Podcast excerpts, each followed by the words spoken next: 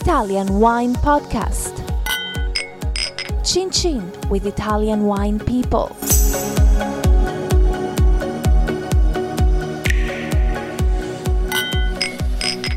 This podcast is brought to you by Native Grape Odyssey.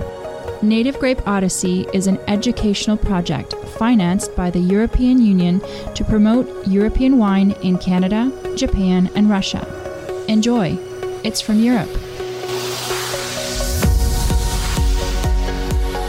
Buongiorno, hello. This is the Italian Wine Podcast with me, Monty Walden. We are delighted to have Professore Attilio Scienza again for another of our educational podcasts. This time, the episode will bring you on a journey around Sicily, where Attilio will discuss four distinctive wines and grape varieties Nerello Mascalesi, Zibibbo, Malvasia di Lipari, and Frappato. Now, in case you've forgotten, Professore Attilio Scienza is Italy's leading vine genetics scholar. He's published widely on the topic and on the subject of wine more generally in books and articles. He's also the chief scientist of the Vinitaly International Academy and author of a recent book called La Stirpe del Vino. The book was published in 2008 by Sperling and Kupfer, and it's about the family ties among grape varieties. Like we did for the previous podcast with Professor Scienza, we will speak in Italian and will then record an English language translation of this episode.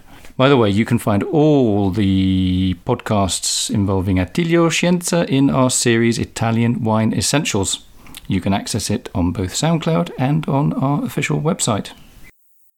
Benvenuto Attilio per un altro episodio del podcast dedicato questa volta alla bellissima Sicilia e a quattro dei suoi vini e vitigni caratteristici. I vini della Sicilia, diciamo così continentale, il Nerello Mascalesi e il Frappato e i vini delle isole, lo Zibibbo e la Malvasia di Lippari. Buongiorno a Monti e buongiorno a tutte le persone che ci ascoltano. Iniziamo a parlare di due vitigni che sono comunque tra loro geneticamente collegati, cioè il Nerello Mascalesi e il Frappato. Il Nerello Mascalesi, in particolare, è il famoso vitigno che parte dei vini della denominazione dell'Etno Rosso, una zona vinicola italiana che è in grande ascesa. Allora, Attilio, raccontaci da dove nasce questo collegamento tra i due vitigni e poi parliamo anche un po' di dove si trovano e qual è la loro storia. I due vitigni, eh, Nerello Mascarese e Frappato, sono ambedue figli di Sangiovese e di Mantonico. Eh, fanno parte di un gruppo molto numeroso di vitigni dell'Italia meridionale che comprende anche altre varietà eh, non siciliane come il Gaglioppo calabrese. Nerello Mascalese è il vitigno principale dell'Etna e assieme a una piccola percentuale di Nerello Cappuccio è alla base della DOC Etna Rosso e Etna Rosso Riserva. Viene coltivato in suoli vulcanici di origine eh, piroclastica, quindi non dal disfacimento di lave ma dall'eruzione di materiali inerti e la sua fascia di coltivazione è dai 300 metri fino agli 800 metri. L'Etna eh, si caratterizza per avere una molteplicità di condizioni eh, ambientali che sono determinati da due variabili, l'altitudine e l'esposizione. Noi abbiamo quattro azioni, quattro esposizioni fondamentali, le esposizioni nord-est, sud, sud-ovest e ovest. La parte più famosa di queste quattro esposizioni è quella del nord-est, quella che gravita attorno a Passo Pisciao ed è una viticoltura di frappato molto antica, eh, scusate, di Nerello Mascalese molto antica, dove si trovano ancora dei ceppi prefiloserici, cioè senza il portinnesto. L'Etna ha avuto una grande fortuna enologica poco dopo l'arrivo della fillossera in Europa, perché questo insetto è arrivato molto più tardi sull'Etna rispetto alla Francia e altri territori italiani, per cui è riuscito a rifornire i mercati francesi per molto tempo finché la Francia non ha riformato i suoi vigneti. E questo è stato un grande vantaggio per questo territorio che ha veramente sviluppato una enorme viticoltura per produrre questi vini da esportazione. È un eh, vitigno che, ha, che si caratterizza per una buona produttività e il vino che si ottiene è un vino piuttosto scarico di colore, come in fondo d'altronde sono tutti figli di, di Sangiovese, ma i tannini, anche se sono un po' sgarbati e un po' diciamo così duri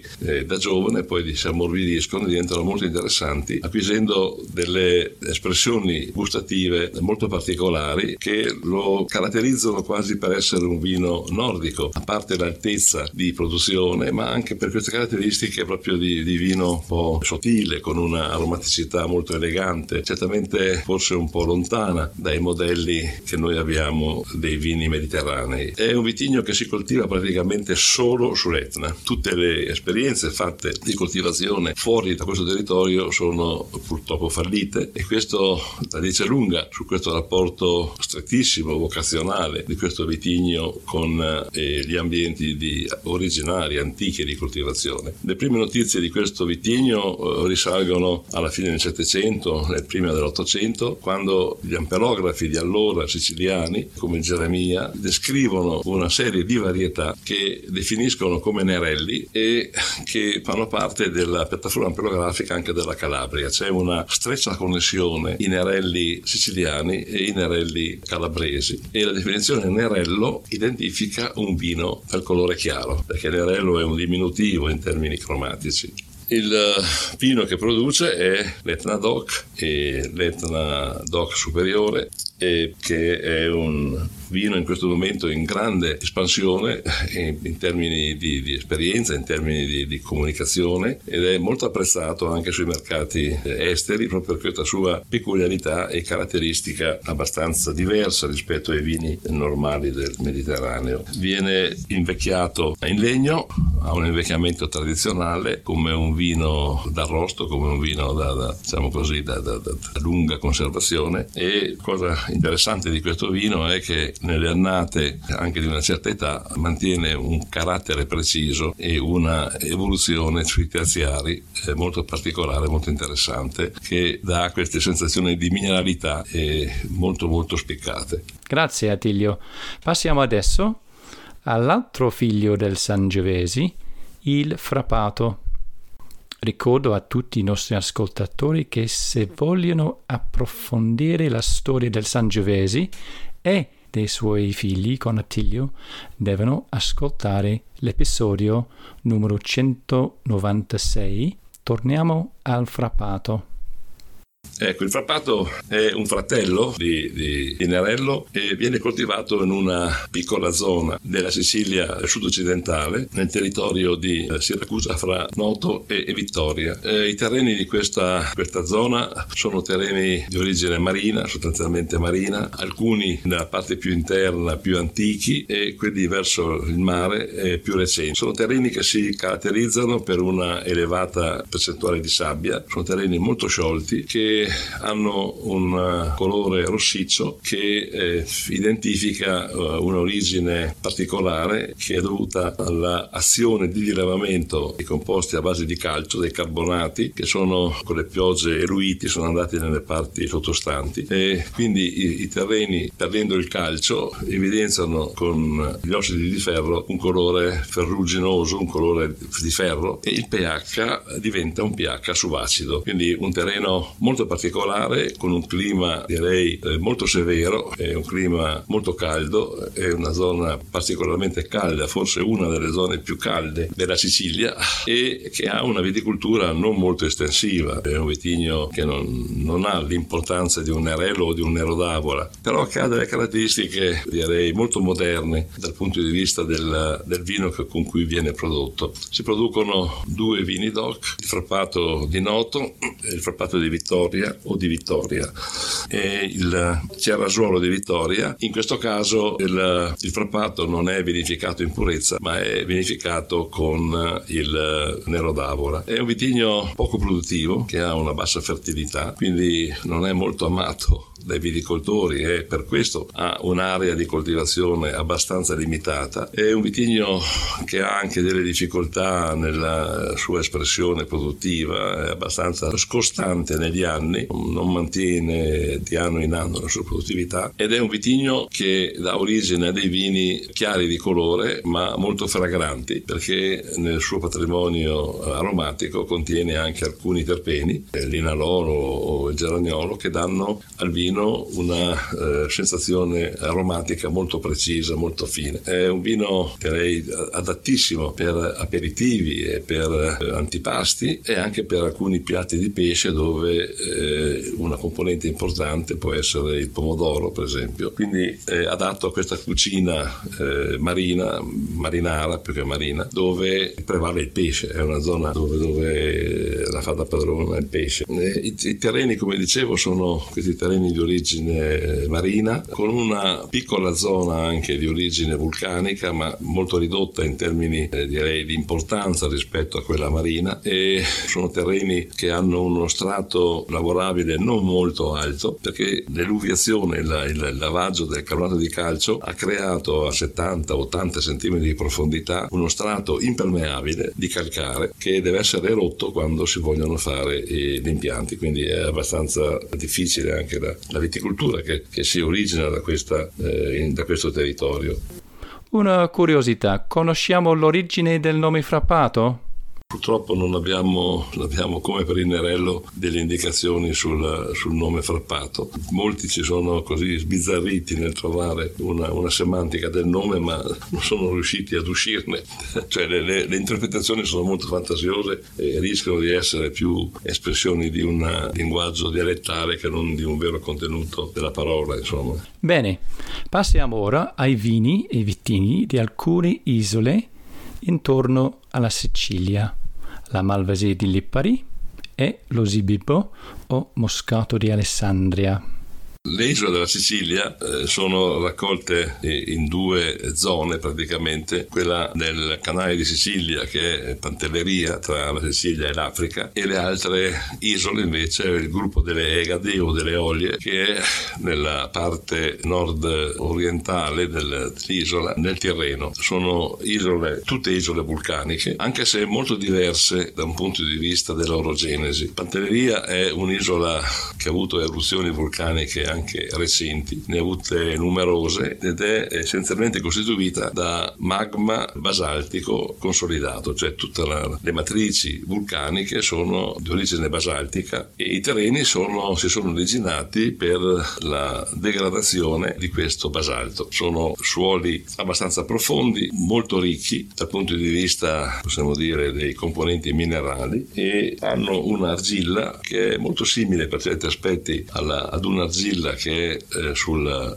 sull'Etna che ha le caratteristiche di imbibirsi di acqua durante il periodo della pioggia e poi gestire questa argilla durante il periodo estivo. Questo consente alle viti di Zibibbo, perché è lo Zibibbo il vitigno principe di quest'isola, di sopravvivere anche a delle, dei periodi di siccità piuttosto prolungati. Il, lo Zibibbo è chiamato anche Moscato di Alessandria ed è, è figlio di un incrocio tra il Moscato bianco e un vitigno di origine greca che è l'Eptachilò, che però ha dei nomi diversi questo vitigno anche in Sardegna e anche in altre parti, quindi è un classico vitigno mediterraneo che ha dato origine nell'incrocio con il catarratto al grillo. Il grillo è figlio una, dell'incrocio tra il, lo zibibbo e il catarratto, è un incrocio recente ottenuto alla fine dell'Ottocento e primi del Novecento dal barone Mendola. Per molto tempo questo grillo è stato un componente fondamentale, assieme appunto al catarratto e all'inzolia, eh, delle basi per Marsala. Il eh,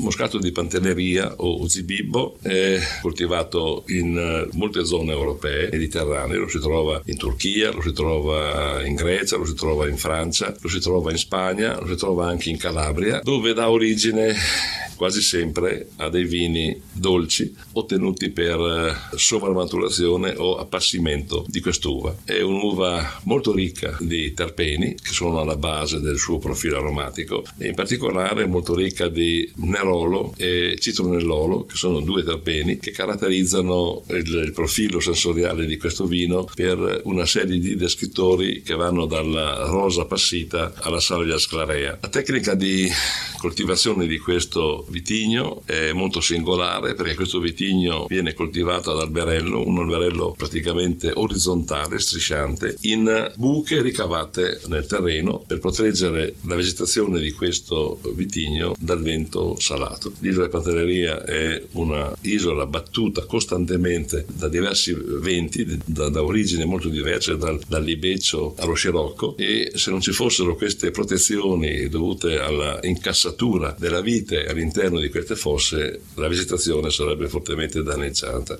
La produzione non è molto alta, anche se il grappolo di, di Bibbo è un grappolo piuttosto importante, con acini anche di buone dimensioni, perché è considerato anche un uovo da tavola, ma quello che conta di più è la tecnica di lavorazione di questo vitigno, che è quella direi antica, proprio dettata da Esiodo nelle opere e nei giorni, dove Esiodo descrive le modalità per produrre un vino dolce nei territori dove lui operava, che erano quelli della, della Grecia. Qual è questa tecnica? Beh, l'isola ha delle caratteristiche geologiche abbastanza simili, essendo un'isola piuttosto piccola e il risultato di diverse eruzioni vulcaniche, ma ha delle caratteristiche climatiche profondamente diverse, direi, nelle, nelle sue parti. La parte più occidentale è la parte detta precoce, mentre la parte orientale e le zone di maggiore latitudine sono dette tardive. E la tardività o la precocità si riferisce all'epoca di maturazione, che può essere anche di un mese e mezzo tra le zone precoci e quelle tardive. Quelle, diciamo così, precoci, l'uva può maturare anche verso la fine di luglio, mentre in quelle tardive l'uva matura alla fine di agosto e primi di settembre. Nelle zone precoci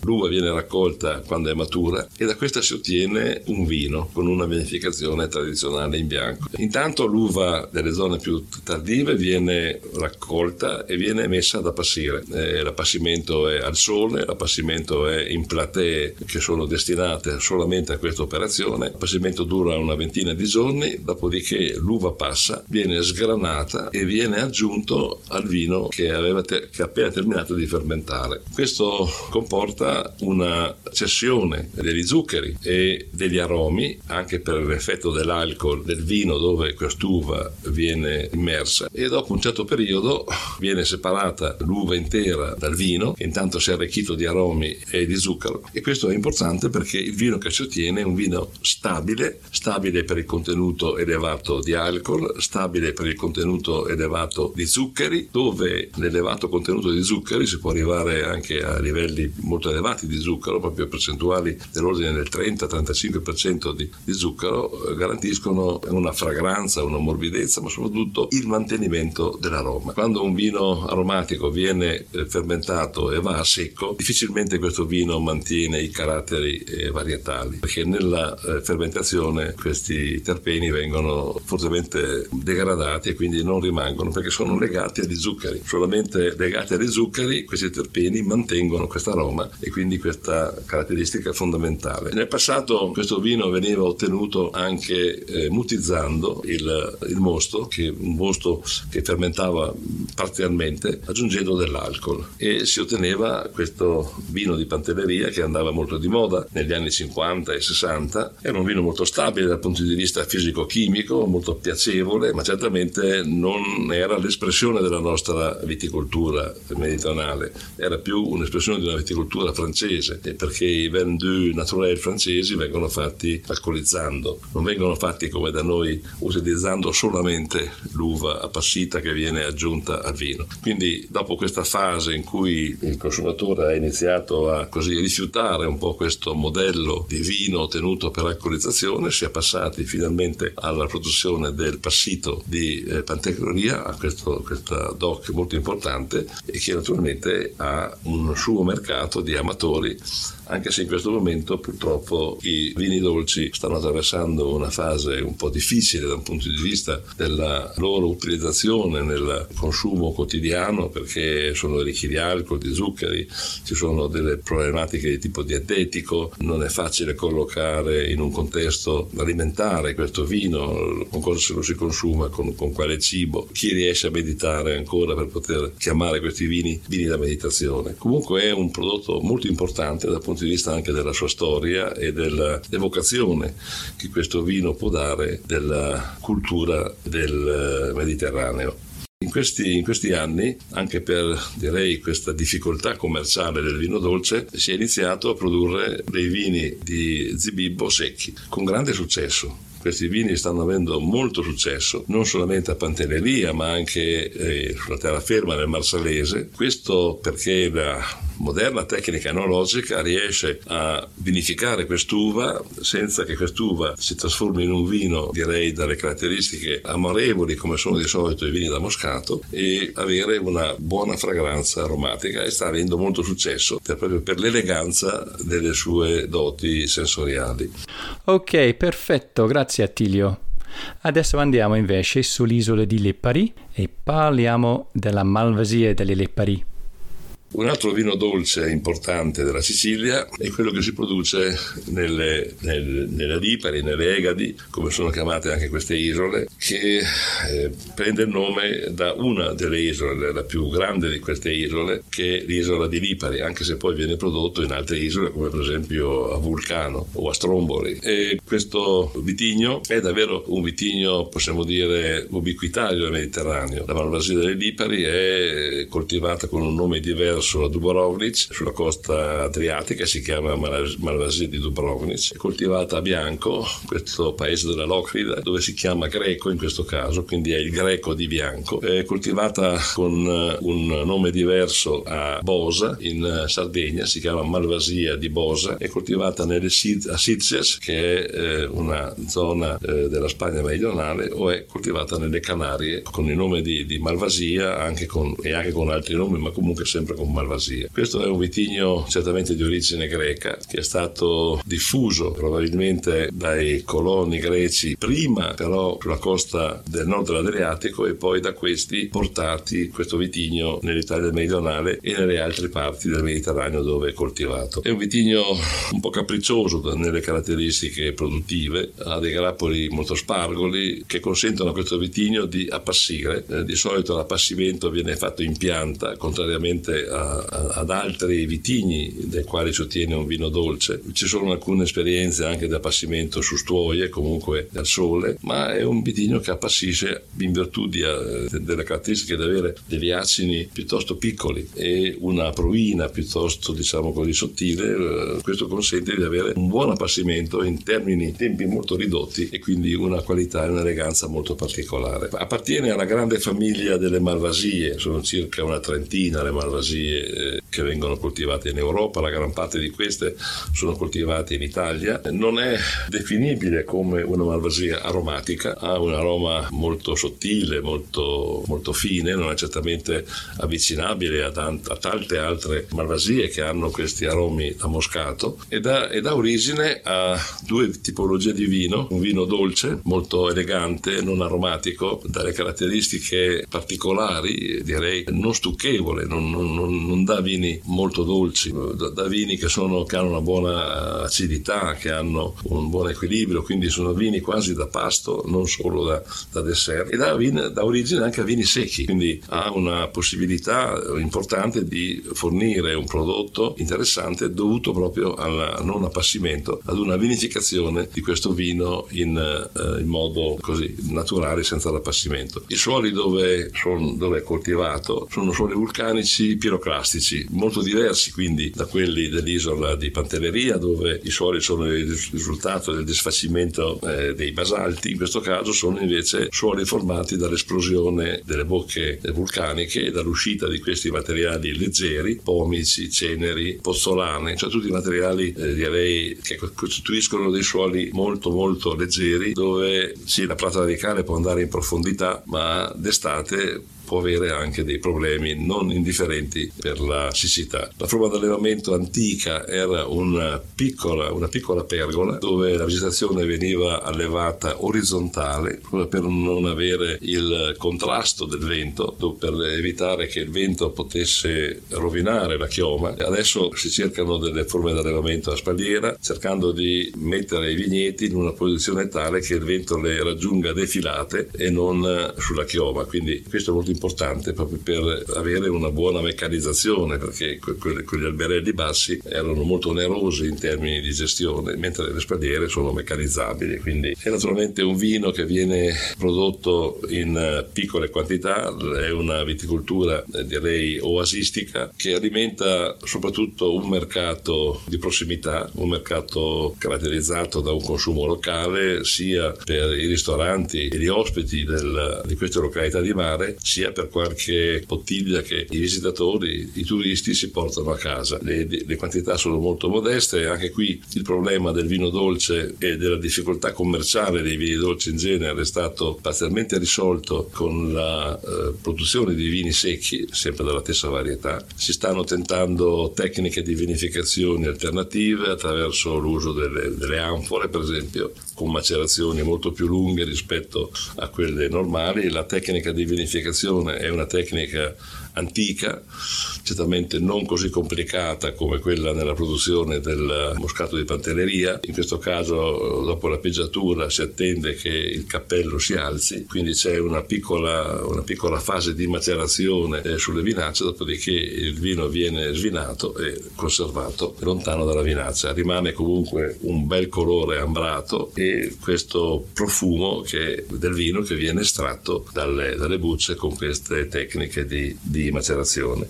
La, il vino è tutelato da una DOC, da una DOC che tutela l'origine, che tutela le tecniche di coltivazione, le tecniche di vinificazione, ma certamente è un vino che non ha problemi dal punto di vista della sofisticazione perché è talmente ridotta la sua produzione che non, sono, che non c'è necessità di grande protezione. È un vino molto interessante dal punto di vista del profilo aromatico perché forse è uno dei pochi vini dolci che ha come carattere identitario questo profumo di albicocca, diciamo così, matura, è riconoscibile in modo istantaneo. Quando eh, si mette il naso su, su, questo, su, questo, vino, proprio si viene assaliti da questo profumo spiccato di questa albicocca. Poi naturalmente questo aroma è accompagnato da tutta una serie di altri aromi che sono tipici della macchia mediterranea, il timo, l'origano, tutte caratteristiche molto importanti che fanno di questo vino un vero testimone di una viticoltura eh, meridionale tradizionale eh, antica e dalle lunghe tradizioni culturali.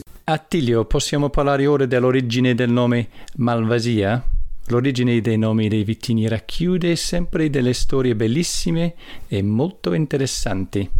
Come sì, come tutte le malvasie, l'origine del nome deriva da una località della, della Grecia che è stata scoperta dai veneziani eh, nel corso della Quarta Crociata, quando i veneziani eh, si erano offerti di trasportare le, i crociati eh, in Terra Santa e in quell'occasione, siamo più o meno all'inizio del 1200, e in, questo, in quell'occasione eh, occupano militarmente eh, gran parte dei porti del Mediterraneo orientale. Certamente i veneziani non avevano offerto questo servizio gratuitamente, ma avevano già pensato che nel trasporto di queste truppe potevano in questo modo direi, costruire una rete di località dove loro potevano poi appoggiarsi per i loro commerci. Uno di questi luoghi si chiamava Monombasos. Monombasos vuol dire in greco porto con una sola entrata, perché aveva questa caratteristica importante di essere un porto che eh, sì, si entrava da una parte, ma aveva la possibilità di essere, direi così, affrontato su due lati a seconda della direzione del vento. Quando i veneziani arrivano in prossimità di questo porto, si accorgono della qualità del vino che viene prodotto e imbarcato da quel porto, cominciano subito a pensare all'utilizzo di questo vino. Siamo in una fase climatica europea molto difficile all'inizio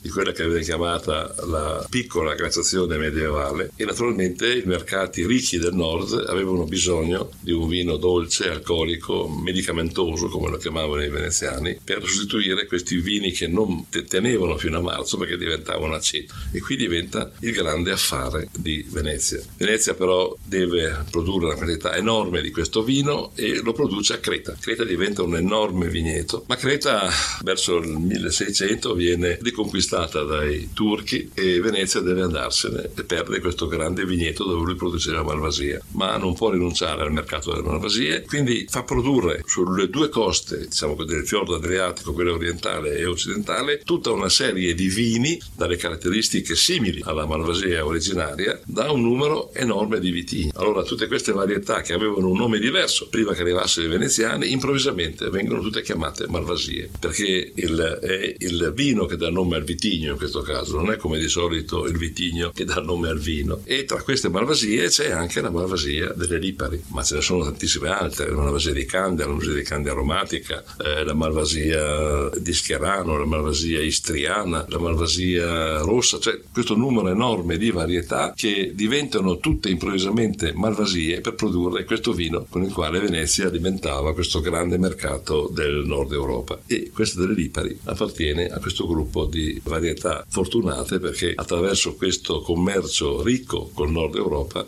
hanno mantenuto la loro identità e la loro presenza nel Mediterraneo. Fantastico! Siamo alla fine di questo episodio e come sempre volevo ringraziare il nostro ospite, il professore Attilio Scienza, per questo viaggio affascinante in Sicilia attraverso quattro dei suoi vini e vitigni caratteristici, il Nerello Maschelesi e i vini d'Eletta, il frappato, coltivato al sud della Sicilia nelle zone di Noto e Vittoria, il vino passito di Pantelleria, fatto con lo zibibbo, che porta con sé una tradizione antichissima di viticoltura e vinificazione, e la malvasia delle lepri, coltivata in un'altra isola della Sicilia unica. Grazie mille Attilio e alla prossima.